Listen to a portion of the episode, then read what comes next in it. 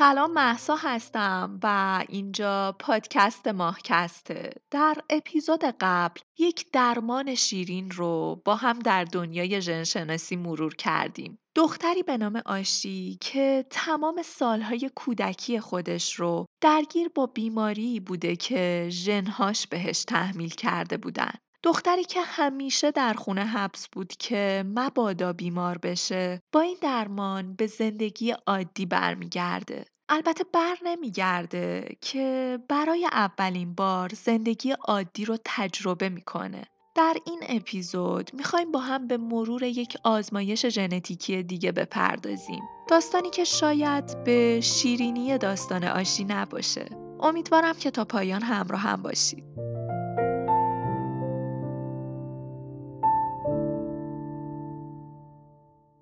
9 سپتامبر 1999 یعنی دقیقا 9 سال بعد از درمانی که روی آشید سیلوا انجام شد جوون 18 ساله‌ای به نام جسی گلزینگر به شهر فیلادلفیا میره تا خودش رو به عنوان یک داوطلب برای انجام آزمایشات ژن درمانی معرفی کنه. جسی بچه تیزهوش بود. اون عاشق موتور سواری بود و البته یک کشتیگیر حرفه‌ای. در همون حول و حوش سال 1999 اون در آریزونا با والدین و خواهر و برادرش زندگی می کرد. مشغول تحصیل در دانشگاه بود اما به طور همزمان در یک سوپرمارکت هم مشغول به کار بود.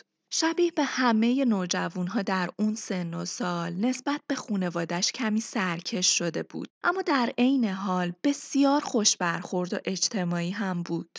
جسی هم شبیه به آشی دسیلوا و سینتیا کاتشال که در اپیزود قبل باهاشون آشنا شدیم از یک بیماری ژنتیکی رنج می برد.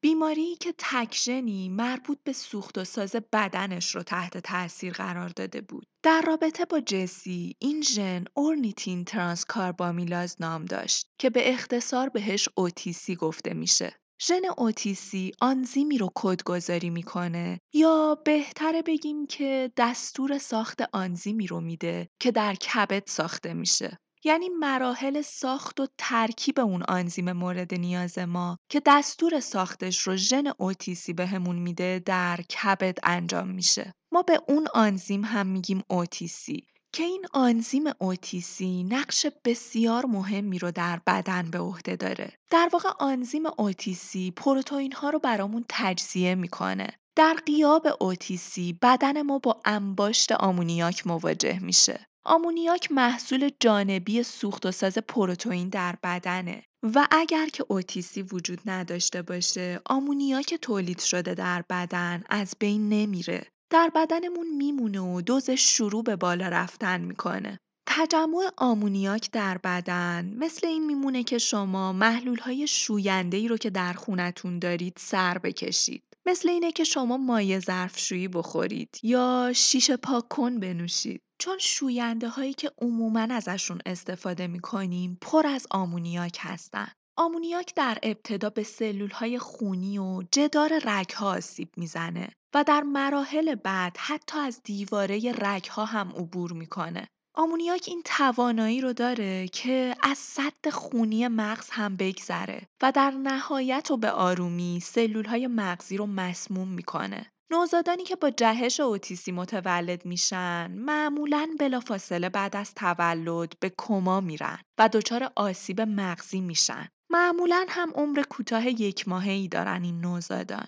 ما گفتیم آمونیاک محصول جانبی سوخت و ساز پروتئین در بدنه. پس شاید بلافاصله این به ذهنمون بیاد که خب اگر این بیماران پروتئین مصرف نکنن محصول جانبی سوخت و ساز پروتئینی هم در کار نیست. پس آمونیاک تولید نمیشه. اما حتی یک رژیم غذایی آری از پروتئین هم مانع مسموم شدن این بیماران نمیشه. اما از بین همه کودکانی که از بخت بعد با یک بیماری جدی و حاد این چنینی متولد میشن جسی داستان ما می‌تونست به این واقعیت دلخوش کنه که از همه اونها خوشبختره. چون جهش ژنی که جسی باهاش به دنیا اومد از نوع خفیف این بیماری بود.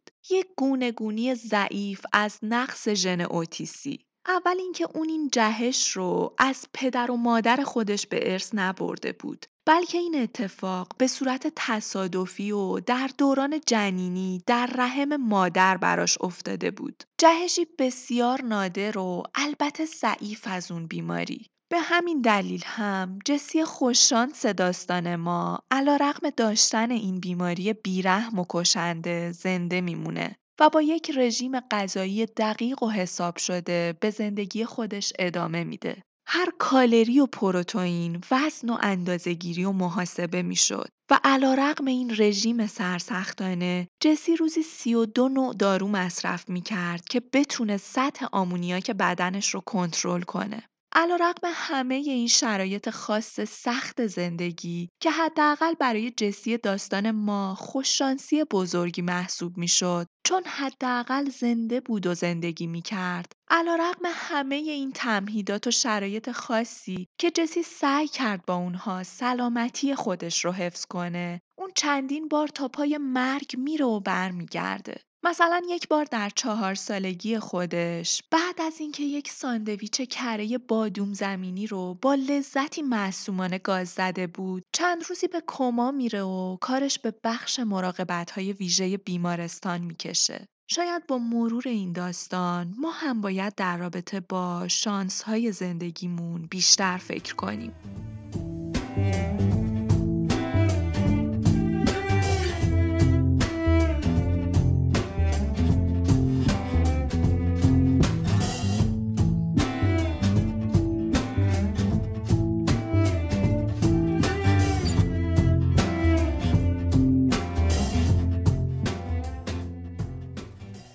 فعلا سال 1999 و جسی 18 ساله رو گوشه ذهنتون نگه دارید که می‌خوام همراستا با داستان جسی و بیماریش از سمت دیگه براتون تعریف کنم در دنیای علم اون روزها چه در حال گذشتن بود. پس برای شروع بریم به عقبتر به سال 1993 زمانی که جسی داستان ما دوازده ساله بود. در اون زمان دو پزشک متخصص کودکان در ایالت پنسیلوانیا به نامهای مارک بطشا و جیمز ویلسن طرحی رو برای درمان کودکان مبتلا به کاستی اوتیسی با استفاده از ژن درمانی برنامه ریزی کردند. شخصیت ویلسن یک شخصیت بیپروا و اهل ریسک بود. اون در زمان دانشجویی خودش عضو تیم فوتبال آمریکایی دانشگاه بود و به شدت هم علاقه من به آزمایشات انسانی بود. شاید به سبب همین علاقش هم بود که شرکتی ژندرمانی رو به نام جنوا تأسیس می‌کنه.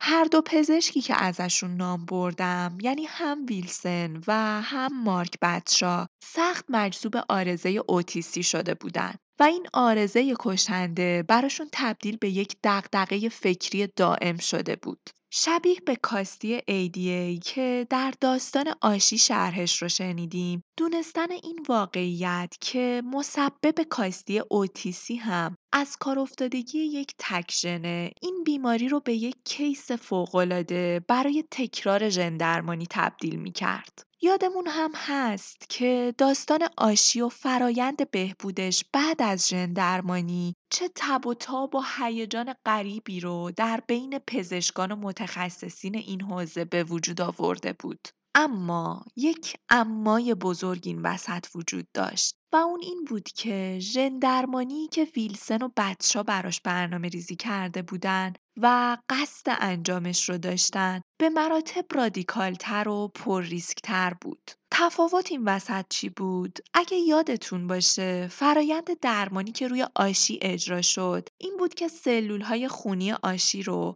که مال بدن خود آشی بود برداشتن تغییرات ژنتیکی رو روش اعمال کردن و بعد دوباره سلول های بدن خود آشی که دچار تغییر شده بود رو وارد بدنش کردن. در این فرایند ریسک آنچنان بالایی وجود نداره چون سلول ها سلول های خود بدن شخص هستند و این ریسک بسیار کمه که بدن اونها رو سلول مهاجم و بیگانه تلقی کنه و بهشون حمله کنه. اما اندرسن و بدشا نقشه دیگه ای داشتن. اونا می‌خواستن ژن اصلاح شده رو مستقیما از طریق یک ویروس وارد بدن جسی کنن.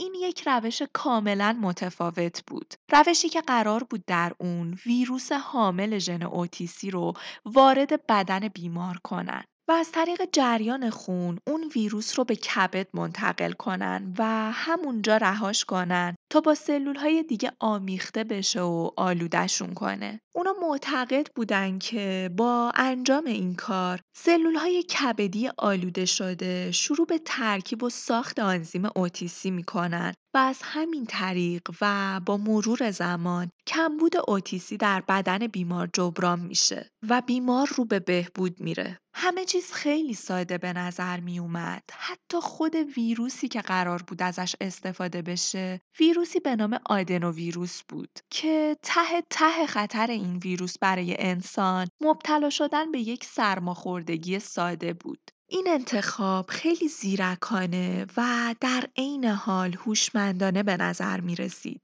انتخاب یکی از نجیبترین و سربزیرترین ویروس ها به عنوان حاملی اساسی برای انجام یکی از مهمترین آزمایشات انسانی در تابستون سال 1993 بچا و ویلسن کار تزریق آدنوویروس های دستکاری شده رو به بدن موشها و میمونها شروع کردند. که اتفاقا هم آزمایشات انجام شده در موشها نتیجه بخش بودن و ویروس ها تونستن خودشون رو به کبد برسونن.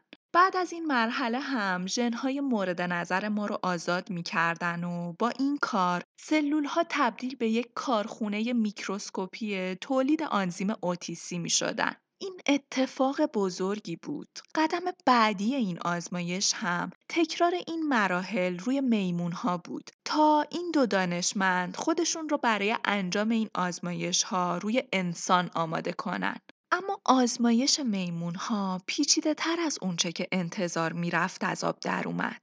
با تزریق دوزهای بالای ویروس، سیستم دفاعی میمونها گاهی تقویت می‌شد و ویروس رو به عنوان یک عامل خارجی مهاجم شناسایی می‌کرد. و همین باعث به وجود اومدن واکنش های التهابی بسیار شدیدی می‌شد که التهاب و در نهایت از کار افتادگی کبد رو به همراه داشت. یکی از میمون ها در اثر همین اتفاق به دلیل خونریزی داخلی از بین میره و میمیره. بچه و ویلسن با دیدن این اتفاقات تصمیم گرفتن اصلاحاتی رو به وجود بیارن. خب بالاخره این آزمایشات قرار بود روی ها انجام بشه و قاعدتا مرگ یک انسان پیامدهای بیشتری از مرگ یک میمون براشون به همراه داشت. واسه همین اونا اومدن ویروس رو اصلاح کردن و ژنهای زیادی از ویروس رو که ممکن بود سیستم دفاعی بدن شخص رو تحریک کنن تراشیدن و از خود ویروس جدا کردن.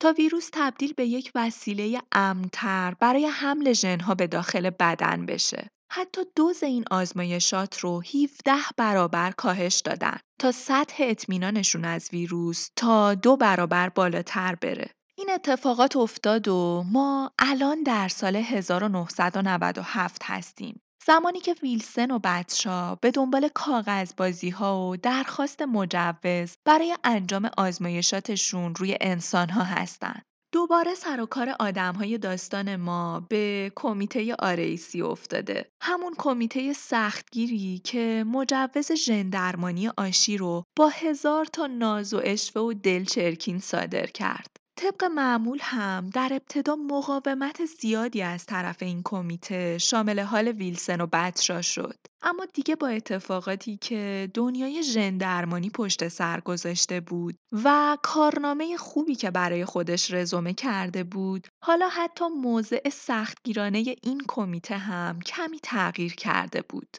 ای که روزی خودش رو نگهبان بلا منازع چنین آزمایشاتی می‌دونست و به تندخویی و خشکی شهرت داشت و ژندرمانی رو گناه کبیره می‌دونست. حالا انگاری به یک مشوق پرشور و شوق ژندرمانی تبدیل شده بود. تا جایی که وقتی کمیته آریسی نظر زیست اخلاق شناسان رو درباره آزمایشات بچا و ویلسن جویا شد اونها استدلال کردند که ژندرمانی کودکانی که مبتلا به کاستی اوتیسی بودن می‌تونست منجر به اجرای عمل از روی استرار بشه.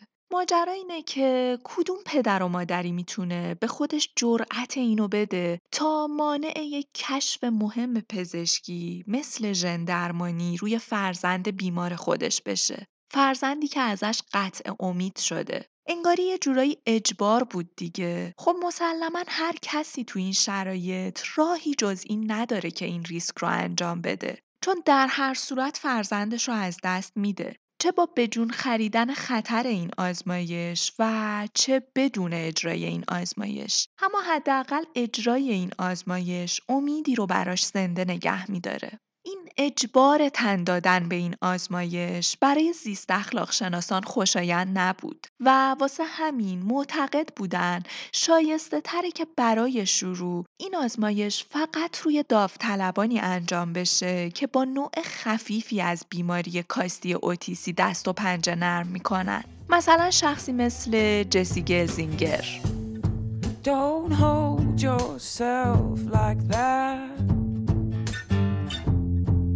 You hurt your knees. Well, I kissed your mouth and back, but that's all I need. Don't build your world around volcanoes melt you down.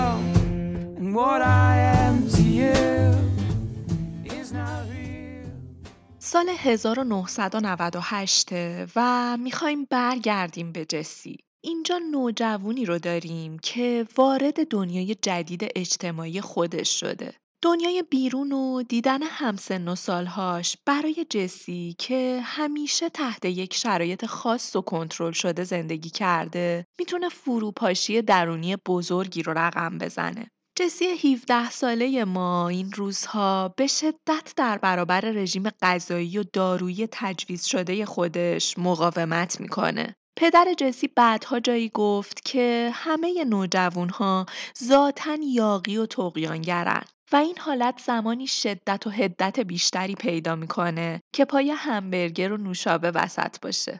یه روز پدر جسی به خونه میاد و پسرش رو می‌بینه که روی کاناپه افتاده و بی اختیار استفراغ می‌کنه. در این شرایط سخت جسی باید تحت کمای القایی قرار می گرفت تا سطح آمونیاکش دوباره تحت کنترل گرفته بشه. تابستون سال 1998 جسی خسته از این ماجراها از طرح آزمایش اوتیسی در دانشگاه پنسیلوانیا با خبر میشه. و از همون زمان معالجه از طریق ژن تبدیل به دغدغه اصلی زندگیش میشه. در اون روزهای اولیه دنیای پرشور جوانی جسی به دنبال راهکاری بود تا بتونه از قید و بند زندگی کسل کننده و روزمرگی هایی که این بیماری بهش تحمیل کرده بود رهایی پیدا کنه. پدر جسی بعدها به خاطر آورد که اون چه که جسی رو حتی بیشتر هیجان زده می کرد این بود که اون فکر می کرد که این کارش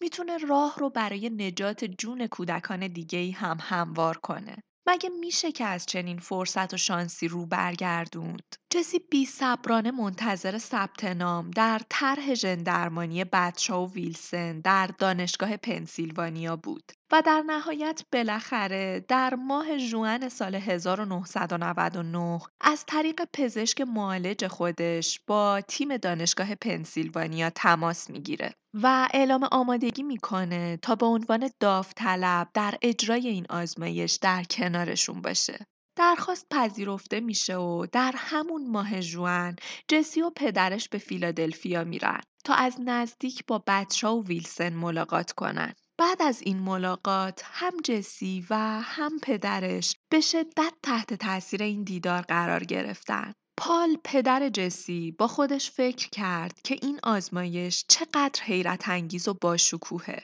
اونا از بیمارستان بازدید کردن و بعد از اون با حس و حالی هیجان انگیز و توأم با انتظار به گشت و گذار در شهر پرداختن. نور امیدی در دل هر دوی اونها روشن شده بود. جسی کنار مجسمه برونزی راکی بالبوهای سینما ایستاد و دستاش رو با ژستی شبیه به برندگان مسابقه بوکس بالا برد و پدرش هم چندین عکس یادگاری رو از این صحنه های پرشور و پر از خوشحالی جسی ثبت کرد. در نهایت در نهم سپتامبر جسی با ساکی پر از لوازم شخصی مثل لباس، کتاب و ویدیوهای ورزشی به فیلادلفیا برمیگرده. برمیگرده تا ژندرمانیش رو در بیمارستان وابسته به دانشگاه آغاز کنه. اون به صورت موقت در منزل اموش مهمان میشه تا اینکه روز موعود فرا برسه. قرار بود همه چیز اونقدر سریع و بی سر پیش بره که پدر جسی برنامه ریزی کرده بود که یک هفته بعد از پایان دوره ژندرمانی به فیلادلفیا و به دنبال جسی بره و پسرش رو به همراه خودش به خونه برگردونه. صبح روز 13 سپتامبر 1999 یعنی روزی که قرار بود تزریق ویروس روی جسی انجام بشه آزمایش سطح آمونیاک بدن جسی نشون داد که میزان آمونیاک در بدنش حدود 70 میکرومول بر لیتره. که در واقع این میزان دو برابر سطح نرمال و در محدوده ای بالای سطح مناسب برای شروع آزمایش به حساب می اومد. پرستاران این موضوع رو به اطلاع ویلسن و بچه میرسونن اما پروتکل آزمایش شروع شده بود و همه چیز داشت طبق برنامه پیش می‌رفت. اتاق عمل آماده بود. محلول ویروسی گرم و در کیسه پلاستیکی آماده تزریق بود. بچه و ویلسن همه جوانب رو سنجیده و مرور کرده بودند و قدری هم در رابطه با سطح آمادگی جسی بحث کردند. و در نهایت تصمیم گرفتن که ژندرمانی جسی می‌تونه به صورت امنی پیش بره. جسی 18 همین بیماری بود که این آزمایش داشت روش انجام می‌شد و گویا برای 17 نفر قبلی هم مشکل خاصی پیش نیومده بود. هلوهوش ساعت نه و نیم بود که جسی رو که روی تخت چرخدار بیمارستان دراز کشیده بود به بخش رادیولوژی مداخله‌ای منتقل کردند. قبل از این جسی رو بیهوش کرده بودن و دو کاتتر بزرگ از ناحیه مچ هر دو پا وارد بدنش کردن تا به یکی از های نزدیک به کبد برسن. ساعت 11 صبح هم یکی از جراحان حدود 30 میلی لیتر از محلول تیره رنگ آدنوویروس رو از راه شریان وارد بدن جسی کرد و به این ترتیب صدها میلیون از ذرات نادیدنی عفونی حامل ژن اوتیسی به سمت کبد جسی هجوم بردن. عمل تزریق تا قبل از ظهر به پایان می‌رسه. همه چیز به نظر خوب پیش می‌رفت. بعد از ظهر اون روز هم اتفاق خاصی نیفتاد. اما اوایل شب تغییراتی رخ میده. جسی تب می‌کنه و درجه حرارت بدنش به چهل درجه می‌رسه. صورتش گل انداخته بود اما بچه و ویلسن این علائم مهم رو تشخیص ندادن و این روند رو یک روال عادی فرض کردن چون بیماران قبلی اونها هم به نوعی تبهای زودگذری رو تجربه کرده بودند. اون شب جسی تلفنی با پدرش در ایالت آریزونا صحبت کرد و گفت دلم براتون تنگ شده و دوستتون دارم.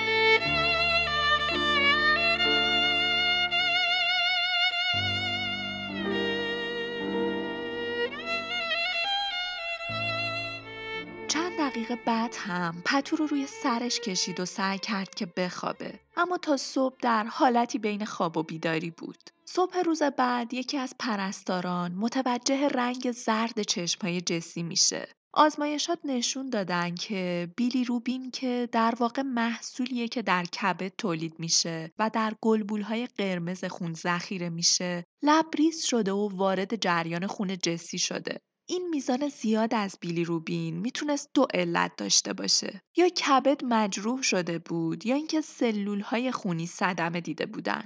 و متاسفانه هر دوی این موارد موارد شوم و خطرناکی بودن. در هر انسان نرمالی این از کار افتادگی کبد یا تخریب سلولی منجر به وضعیت بحرانی در بیمار نمیشه و قابل مدیریته.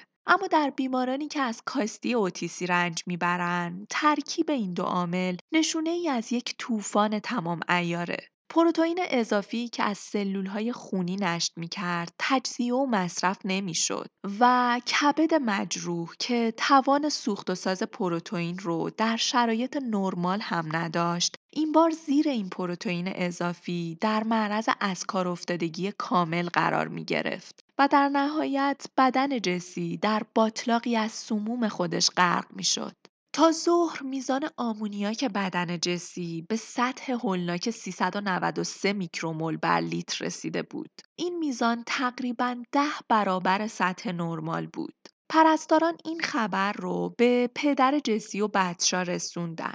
و پزشک جراحی که تزریق ویروسی رو انجام داده بود این خبر رو به ویلسن هم رسوند. پال پدر جسی با اولین پرواز شبانه خودش رو به فیلادلفیا میرسونه و تیمی از پزشکان سراسیمه خودشون رو به واحد مراقبت های ویژه رسوندن تا با اجرای دیالیز مانع سقوط جسی به حالت اغما بشن. ساعت هشت صبح روز بعد وقتی که پال به بیمارستان رسید جسی دچار تنگی نفس شده بود و تون تون نفس می‌کشید. سرگیجه داشت و کلیه هاش هم در حال از کار افتادن بودن. تیم پزشکی دوباره بیهوشش کردن تا بتونن دستگاه تنفس مصنوعی رو بهش وصل کنن و تلاش کنن تنفسش رو به حالت نرمال برگردونن. شب همون روز ریه های جسی منقبض و پر از مایعاتی شده بود که در اثر التهاب تولید شده بودند. دستگاه تنفس مصنوعی کارساز نشد و نتونست به اندازه کافی اکسیژن رو به بدن جسی برسونه. به همین خاطر هم پرستاران اکسیژن رو از طریق دستگاه دیگه‌ای مستقیما به درون خون اون وارد کردن. ساعتی بعد عملکرد مغز جسی هم رو به وخامت میره. یکی از جراحان مغز و اعصاب رو بالای سر جسی آوردن و اون هم با معاینه چشمان پایین افتاده جسی آسیب جدی مغزی رو تایید کرد. صبح روز بعد طوفانی کم سابقه طوفان فلوید طوفانی که یکی از ویران کننده ترین بلایای طبیعی تاریخ آمریکاست که تخمین زده میشه. خسارتش از 7 میلیارد دلار هم گذشته. نواحی شرق آمریکا رو در نوردید. و با تندباد و بارانهای سیلاسا خسارتهای سنگینی رو در سواحل ایالات پنسیلوانیا و مریلند به بار آورد. قطاری که قرار بود بچه رو به بیمارستان برسونه در مسیر سیل قرار می‌گیره و مجبور به توقف اضطراری میشه. باتری تلفن همراهش هم بعد از تماسهای مکرر که صرف صحبت با پرستاران و پزشکان شده بود تموم میشه. بچه در حالی که دلشوره شدیدی داشته بی صبرانه در تاریکی ایستگاه قطار به انتظار میشینه. اوایل شب بود که حال جسی رو به وخامت میره. کلیه هاش به طور کامل از کار افتادن و جسی به اقمای عمیقی فرو میره. پدر جسی که در بهبوهه اون طوفان وحشتناک در هتل محل اقامتش گیر افتاده بود از بین باد و بارون و تند باد سه کیلومتر راه رو تا بیمارستان پیاده میره تا خودش رو به پسرش برسونه. پال بالاخره به بالای سر جسی می‌رسه. اما انگار توانایی تشخیص این که پسرش روی تخته رو نداشت. جسی در حالت کما، پف کرده، زخمی و چهره زرد رنگ ناشی از یرقان با دهها کاتتر متصل به قسمت‌های مختلف بدنش بیهوش بود. دستگاه تنفس مصنوعی بی رو با صدایی شبیه به برخورد باد به آب کار می‌کردن و به داخل ریه های متورم جسی اکسیژن رو فوت می‌کردن. در اون لحظات عجیب سر و صدای زنگ و بوغ و سوت انواع دستگاه های الکترونیکی پیشرفته اتاق عمل که بدون هیچ نشونی از احساس علائم رو به نیستی رفتن یک نوجوان گرفتار در چنگ استیصال و بحران رو نشون می‌دادن لحظه ای قطع نمی‌شد صبح روز 17 سپتامبر یعنی چهار روز بعد از تزریق ژنها جسی دچار مرگ مغزی میشه. پدرش پال رضایت میده تا دستگاه های حامی حیات یا life support که فقط به صورت نباتی زنده نگهش میداشتن رو قطع کنن. کشیشی کنار تخت جسی حاضر شد و مراسم خاصی رو اجرا کرد و آیه از کتاب مقدس رو قرائت کرد. دستگاه ها یکی یکی در حال خاموش شدن بودن و سکوت غریبی فضای اتاق جسی رو پر کرده بود. ساعت دو نیم بعد از ظهر قلب جسی از کار افتاد و یکی از پزشکان حاضر به صورت رسمی مرگش رو اعلام کرد و به ثبت رسوند. سالها بعد از پدر جسی تنها مردی باقی مونده بود که تراژدی مرگ فرزندش رو تجربه کرده. مردی که این اتفاق رو طور به خاطر می آورد که اونها به همه جوانب کار اشراف پیدا نکرده بودند. شتاب زده عمل کردن، کار درست رو انجام ندادن، زود دست به کار شدن، عجله کردن، خیلی عجله کردن.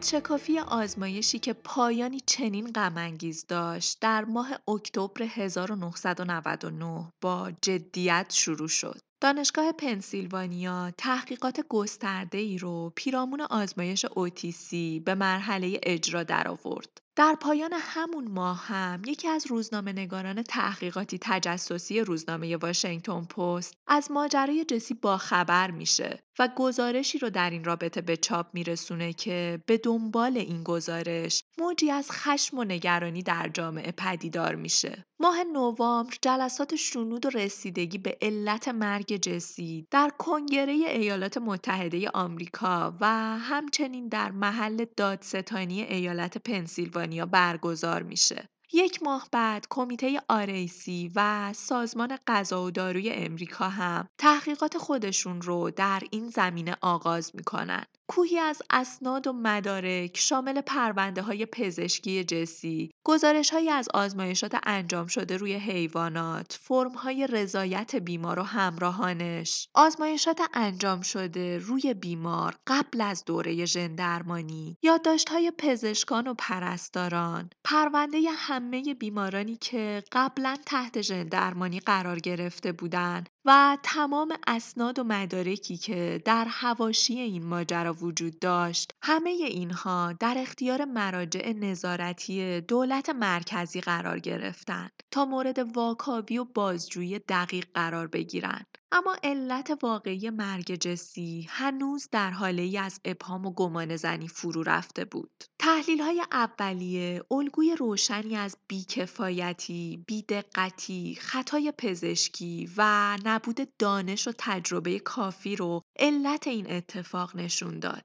اول اینکه معلوم شد آزمایش هایی که هدفشون تایید ایمنی آدنوویروس برای انسان بود و در مراحل اولیه روی حیوانات تست شده بود آزمایشاتی بسیار شتاب زده و فاقد اعتبار علمی بودند. یکی از میمون هایی که ژندرمانیش با تزریق بالاترین دوز ویروس آغاز شده بود خیلی زود جون خودش رو از دست داد و این در حالیه که با وجود اینکه مرگ این حیوان به انستیتو ملی بهداشت گزارش شده بود اما هیچ چیزی از این اتفاق به خانواده جسی گفته نشد پدر جسی به یاد می آورد که هیچ چیزی در فرم های رضایت بیمار و همراهانش وجود نداشت که در اون هشداری دیده بشه. مبنی بر اینکه این آزمایش می‌تونه آسیب و زیانهایی رو هم به همراه داشته باشه. انگار که این آزمایش با یک نقاب قمار برد برد به خونواده جسی و البته خود جسی نشون داده شده بود. انگار همه چیز برای برد آماده شده بود بدون کوچکترین ریسکی برای باخت.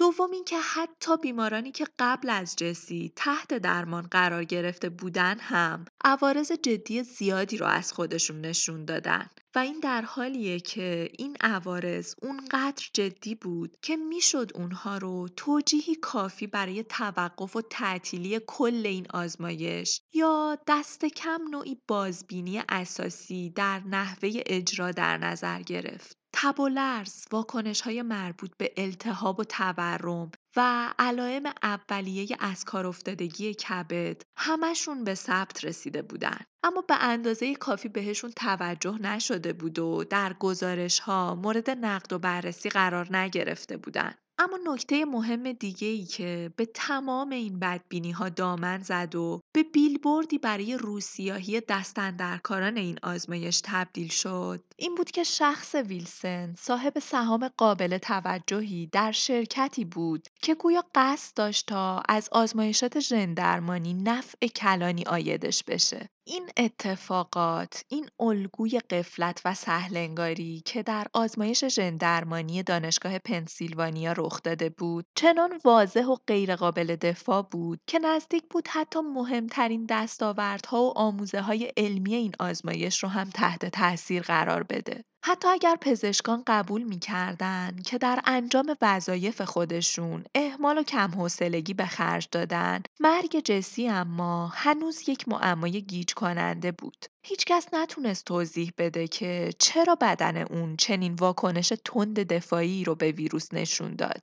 در حالی که این واکنش تند در 17 بیمار قبلی دیده نشده بود. چیزی که بعد از داستان جسی برامون بدیهی بود اینه که ویروس حامل حتی در نسل سوم خودش یعنی جایی که بعضی از پروتئین های تحریک کننده سیستم دفاعی بدن ازش جدا شده بودن هنوز هم قادر بود واکنش های خاص و خطرناکی رو در بعضی از بیماران برانگیخته کنه. کالبد شکافی بدن جسی نشون داد که فیزیولوژی بدنش زیر حجوم این واکنش های ایمنی دفاعی بود که از پا در اومد. نکته قابل توجه تر اینه که وقتی که خون جسی رو مورد تجزیه و تحلیل قرار دادن پادتنهای فوقالعاده حساسی به ویروس رو درش پیدا کردن که بعضی از اونها حتی قبل از تزریق ویروس به بدنش هم در خونش وجود داشتن. علت واکنش تند و پرزور دفاعی جسی هم الان دیگه قابل توجیهه. احتمالا جسی در گذشته خودش در معرض گونه مشابهی از آدنوویروس قرار گرفته بود. احتمالا چیزی مثل یک سرماخوردگی معمولی. ولی داستان پادتنها اینجوریه که برای دهها سال دووم میارن.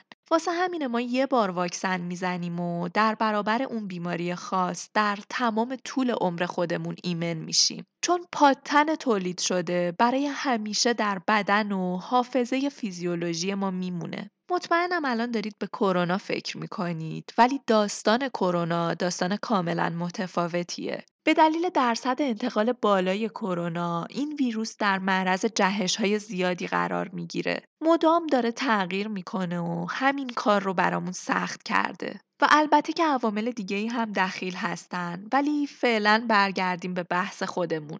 در مورد جسی احتمالا این پیشینه سرماخوردگی با آدنوویروس بود که ماجرا رو پیچیده کرد. بدن شناخت این ویروس رو. با اینکه این ویروس چندین بار ضعیفتر شد و بعد به جسی تزریق شد اما باز بدن جسی اون رو به خوبی شناسایی کرد که اتفاقا انگار همین عملکرد خوب بدن جسی در شناسایی عامل مهاجم و خارجی بود که کار دستش داد. پس اونقدرها هم که تصور می‌شد با معادله ساده ای طرف نبودیم. چنین اتفاقاتی غیرقابل پیش بینی بودن و هر لحظه ممکن بود اتفاق بیفتن. پس حالا جامعه ژندرمانی با سوالات پیچیده تری مواجه بود. اینکه با توجه به این تجربه ناکام حامل جایگزین مناسب برای ژندرمانی چی می‌تونست باشه؟ از چه ویروسی می‌شد برای نقل و انتقال ژنها به داخل بدن استفاده کرد؟ چه اندامهایی باید هدف قرار می گرفتن و درست در همین لحظه بود در همین لحظه ای که جامعه ژندرمانی با مهمترین چالش های علمیش دست به گریبان بود و سعی می کرد که راه نجاتی رو برای خودش پیدا کنه کل این رشته به حکم نهادهای تنظیم و نظارت دولتی به حالت تعلیق در اومد. مشکلات متعددی رو که آزمایش اوتیسی نشون داده بود فقط محدود به این آزمایش نبودن. ماه ژانویه 2000 کارشناسان سازمان غذا و دارو 28 آزمایش دیگر رو مورد بازرسی قرار دادن و متوجه شدن که نیمی از اونها نیازمند اصلاحات و تغییرات بسیار مهمی هستند. با این زنگ خطر دستور تعلیق همه این آزمایشات صادر شد. بعد از اون روزنامه نگاری نوشت رشته ژندرمانی اینک به طور کامل در وضعیت سقوط آزاد قرار گرفته. ویلسن برای پنج سال از کار کردن روی آزمایشات کلینیکی تحت نظارت و پیگیری سازمان غذا و دارو منع شد. کمی بعد هم از مقام مدیریتی خودش در انستیتو ژندرمانی انسانی استعفا داد و به کرسی استادی خودش در دانشگاه پنسیلوانیا برگشت. بعد از خروج و استعفای ویلسن، انستیتو هم خیلی دووم نیاورد و تعطیل شد. ماه دسامبر 1999 بود که ژندرمانی به عنوان تحول بزرگی در پزشکی توجه بسیار زیادی رو به خودش جلب کرده بود. اما یک سال و اندی بعد در روزهای پایانی سال 2000 اونچه که از این رشته در یادها باقی مونده بود درس عبرتی از زیاده روی های علمی بود یکی از ضرب های رایج و مرسوم در دنیای علم اینه که زیباترین نظریه ممکن است تنها با یک واقعیت زشت سرش را برباد دهد. با نگاهی به پشت سر شاید بشه نتیجه گیری کرد که آزمایش اوتیسی حقیقتا زشت بود.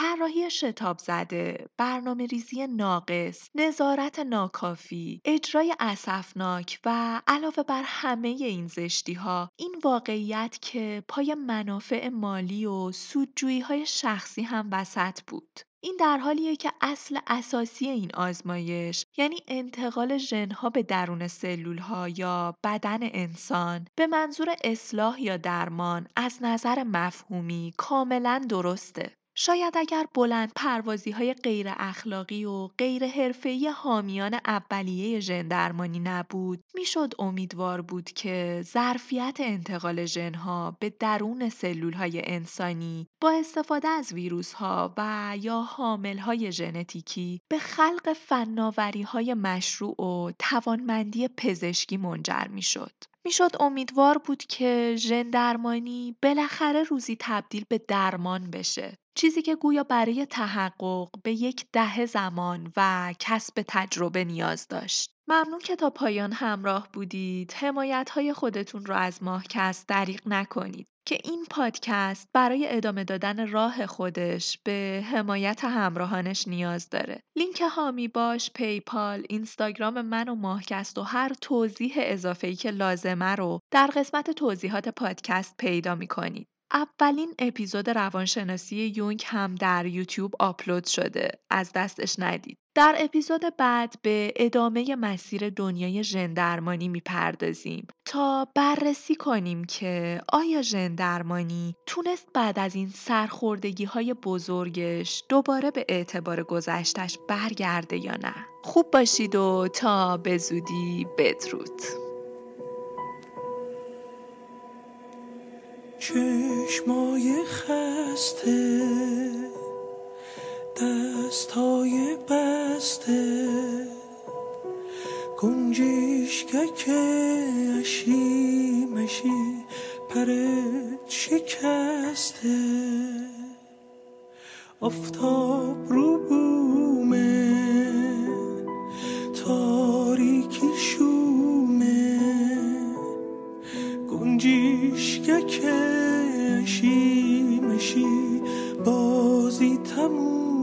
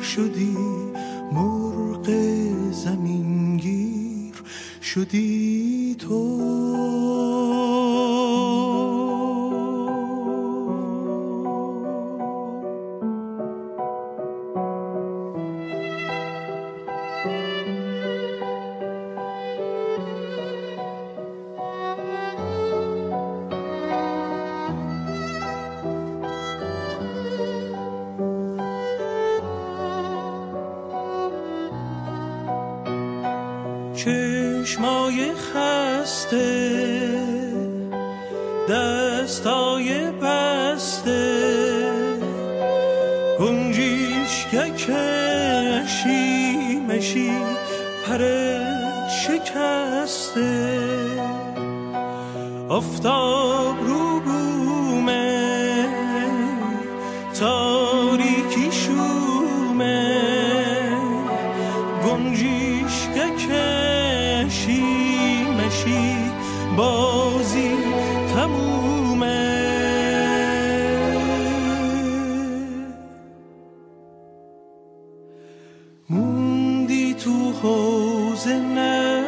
نقاشی که از خونت جدا نشی حسرت آسمون شدی تو. آه ساکت و سرخورده شدی آرزوی مرده شدی بازی دستشون شدی.